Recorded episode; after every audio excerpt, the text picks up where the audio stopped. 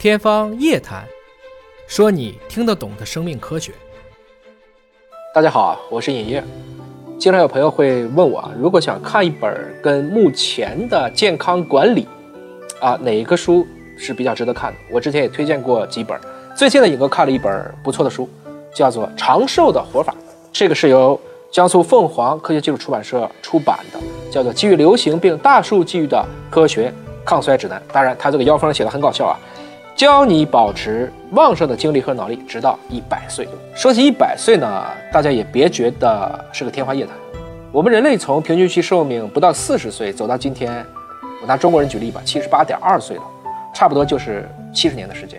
有一本书叫《百岁人生》，我之前也推荐过。这个世纪初出生的婴儿，如果没有极端情况，像大规模的战争啊，或者是瘟疫啊，那么他们的平均期寿命可能就是一百岁。怎么才能够健康的活到一百岁？那这个里面还是要有一些很重要的知识的。我为什么推荐这个书呢？是因为这个作者呢，我之前听说过，但是看了他这个写的内容呢，还是觉得他的确在这个领域应该说是下了很多的功夫啊，也是综合了方方面面的，包括东方西方的知识都有。作者叫路易杰·冯塔纳。比如说，我给大家举几个大家可能听过的例子啊，你比如说五天吃两天轻断食这个方法的理论奠基人。这是其中的一个。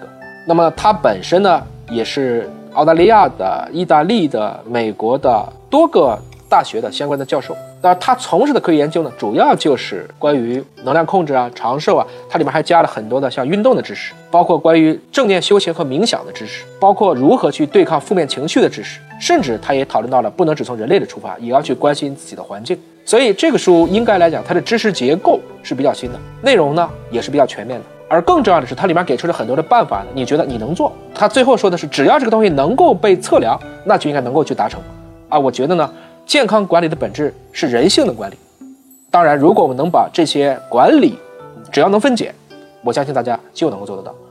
这个书不厚啊，一共就只有大概两百五六十页，而且里面有非常多的都是实操内容，推荐大家不妨找一本来看一看。